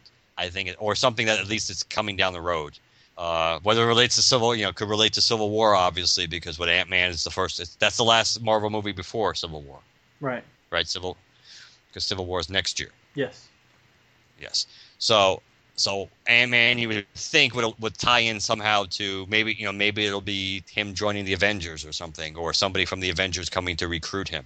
But it's got to be something of relevance. I think that they're they're they're on the border of making some of these scenes where they're not entirely irrelevant, they're just not thrilling, and they set the bar so high that when they were building the first phase of the cinematic universe, I think they have to be I think they have to be careful, and I think when you look at this movie in general, that would be my that would be my concern from a Marvel point of view with with Ultron, and this relates directly to the box office too, at least domestically. That it makes you you had a movie come you had a movie that was coming on the heels of the biggest opening weekend you know ever and the original avengers did better than its tracking numbers indicated when that movie premiered ultron was tracking much better than the original avengers was tracking at the same time before the movie opened everybody was predicting this movie was going to break the 207 million dollar opening weekend record of the avengers and it didn't and it didn't even come close to doing it. It actually its opening day actually didn't even come close to beating Harry Potter's opening day. Harry Potter's opening day was 91 million something. I think Ultron only did 84, which is only like about 4 million dollars more than the original Avengers did on its opening day. That the fact that this movie certainly domestically is not going to come anywhere close to what the original Avengers did. I mean, it's nowhere it's it's like nowhere near. I mean, look just looking at the 10 day total for this movie, it's almost like 60 million dollars, 50 million dollars in change behind the original Avengers. So there's something about this movie that didn't has not resonated the same way with the first. And it would be different. And under different circumstances you could look at sequels and go, "Oh, a lot of times sequels don't make as much money as the first." But usually when the movie that came before it is super super popular, the sequel when it comes out is going to just take it to the bank you know? Right. That it's going to but if I, and a good example of franchises going in opposite direction and i'll just throw this in because it just it kind of shows you how things trend Hangover did really, really well, surprised people. People were really looking forward to Hangover 2. Hangover 2 came out and made tons of money, especially on in its opening weekend. Almost everybody hated Hangover 2. Hangover 2 killed that franchise, even though it made tons of money. So by the time Hangover 3 was announced, people didn't give a shit anymore. So when Fast and Furious, after Fast and Furious 5 came out, when Fast 5 came out and did so well, they had no problem saying, oh, you know, Hangover 3 is coming out on Memorial Day weekend. Their franchise is going to go is made a lot of money, but people hated that part. Our, we just had a really super successful part, made more money than ever, and people liked it we're going to go head to head with them in Memorial Day, and, and we don't care. And that and it it bared fruit because when when Fast you know when Fast Six or whatever came out, that just destroyed uh, Hangover Three over the week over Memorial Day weekend or whatever when it opened up a couple of years ago. So when movies do really really well and people love it, the sequel is almost guaranteed. Almost you know, you can almost take it to the bank that the sequel is going to at least open higher than the first one. It may not make more in the whole run. The best example, the best example would be the Sam Raimi Spider-Man. Everybody thinks the second movie, for the most part, the second movie is the best movie of the three. Yeah, but Spider-Man but, three racked yeah, it up. It, but Spider-Man three is the highest-grossing Spider-Man movie of all Spider-Man movies, and that one's the biggest bomb in terms of right. quality. Yeah, when it comes to yeah, when it comes to box box office and some people and just like we know quality of movie does not equal box office results and vice versa. But what some people can get confused is they say oh oh this movie made tons of money so it was popular. It made tons of money usually if it's a part of a franchise because the last part was popular. And then if people didn't and then you so same thing with Phantom Menace. Phantom Menace made tons of money because it was the first Star Wars movie in whenever. And yes, Phantom Menace also had a benefit of having a sweetheart deal that the other Star Wars prequels didn't, where Lucas kind of like put the screws to all the theater chains and said you have to have it for a certain number of weeks. You have to play it in your biggest screen for a certain number of weeks. So that contributed to it. But people didn't like Phantom Menace that much. So no matter what, it, no matter how good Attack of the Clones was or wasn't going to be, it was not going to make as much money because people were disappointed. So that's the tends to be in franchises. That tends to be how Iron Man three kind of avoided that because most people didn't like Iron Man 2 nearly as much as Iron Man. It kind of dodged a bullet because Iron Man 3 was the first movie that came out after the Avengers. And people loved the Avengers. In a way, Iron Man 3 was just as much of a sequel because of Tony Stark's journey to the Avengers as it was to Iron Man so, 2. So they kind of dodged a bullet there. But this movie, everything was tailor made for this movie to just blow things away. And I don't want to hear about some of the. I mean, some of the excuses people were trying to make were like, yeah, maybe the Pacquiao Mayweather fight had a small effect on the box office, especially on the West Coast, maybe. But people talking about, oh, the Kentucky Derby. The Kentucky Derby lasts like two minutes. it's in the middle of the afternoon. That's not going to have a dramatic effect on anybody on people who really wanted to go to the box office to see that movie when it came out. And even the Mayweather fight, you could make a case. If they really wanted to see that movie in opening weekend, they either would have gone Friday or they would have gone Sunday if they couldn't make it Saturday night. It's it's you know so it did not it didn't open nearly as well as the first. It you know it dropped it dropped pretty quickly. You had the original Avengers made 270 million its opening weekend, made over 100 million its second weekend. Ultron made like about 191, which is still good, very good in his opening weekend, but it dropped to 77 million, a little bit under 78 in its second week. So that so this movie is, I mean, Age of Ultron is going to end up making a whole lot less domestically. I don't know if it'll make any more overseas, so the Asian market, you know, that they haven't opened up in. So there's a chance because I think Ultron is like sitting at like close to 563 million worldwide, not counting foreign foreign box office alone, like 563 million, and the original did close to 900 million. So I guess there's a chance, but I don't. I you know I think there's probably a slim chance that they'll that they'll come close. But Ultron's going to be no matter how you slice it, Ultron is going to be a box office disappointment from the point of view that it's not going to come anywhere close, certainly domestically, to the original. That has to be a disappointment, no matter how you look at it. It has to be a disappointment, and that's something Marvel has to be careful about because it's not like people didn't like it but it could be a, a, chink in the armor, no pun intended, that people that they have to look at and be careful about. That it, that because if there was ever a movie that you thought was going to rack up the bucks, I mean, now you look at it and say, well, the movie that might beat the Avengers record for opening weekend right now, maybe it'll be Star Wars, you know, maybe it'll be The Force Awakens. But you would have thought it would be it would be given that the event that Ultron was going to beat the opening weekend of the first movie, and it didn't, and it didn't, you know, and and it didn't by a sizable margin, like about give or take like sixteen million dollars. So that has to make you wonder about it, and it has to make because I don't know how you could have one you know one of the most popular and biggest movies of all time, and your and your sequel ends up not making you know it might end up making around Iron Man two, uh, excuse me, Iron Man three money, which was still really good, but Iron Man three money compared to the Avengers money is nothing. yeah, certainly domestically. So it's just something to look at. I mean, I think box office is important, and, and whether you know whether reviews fact. I think the difference is with this movie whether is that I don't think, and this comes back to my point about I think the original movie still. I think it still holds up, but even when it first came out, people enjoyed it enough and were getting enough out of it to want to go see it multiple times. Ultron, I don't think it's having that same kind of effect that people are you're going to have as many multiple views by as many people, which is probably why the box office is dropping off as quickly as it is, and probably going to continue to drop off pretty quickly. So, but which doesn't mean automatically, like I said, that it's a that it's an inferior movie. It's just something that's interesting interesting to look at because I don't think you would have seen that coming. I think you would have expected, and who knows, maybe like we talked about in previous shows and maybe the marketing campaign for Ultron backfired on itself too. Maybe they showed people too much footage down in the last two or three weeks before it came out. Maybe they kind of shot themselves in the foot about some of the enthusiasm um, people had towards this movie because maybe they literally said felt started feeling like, hey, we're practically seeing the whole movie, you know. But that's just me.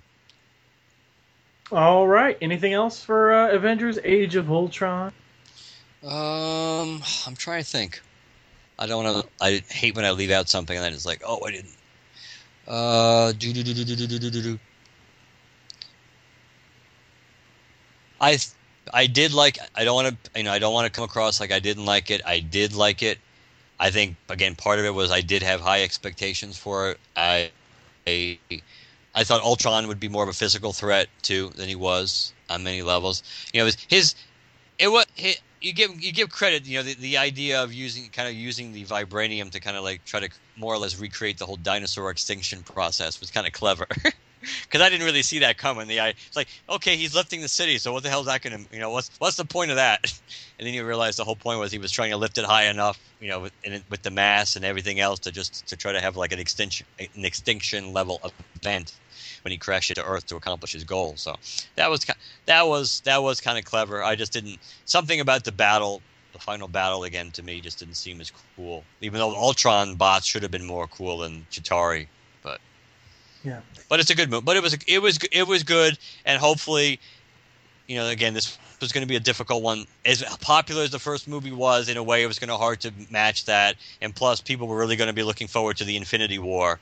So in a way, this one was kind of stuck in a place where you, I guess, you could understand why there could be some back, not necessarily backlash, but there could be some little less enthusiasm for this. So I think, to be fair, you know, Whedon was kind of in a tough spot trying to not just recapture lightning in a bottle, but kind of bridge the gap towards the Infinity War, which I do think will be in good hands. Certainly, if the Russos did a good job with Winter Soldier, and if it, and if Civil War turns out to be really really good, I think I think a lot of people would be super super pumped, even more so for the Infinity Wars because of the fact that they would have had two really successful movies under their, you know, on their resume, under their wings there, and they. Which were which would not have just been simple Cap movies, you know, because there were a lot of characters in both of the Cap movies that they would have done. So, yeah. All right, and before we do the closing, I posted on Facebook uh, that we were going to be covering this tonight. We only got two responses, but it's worth reading.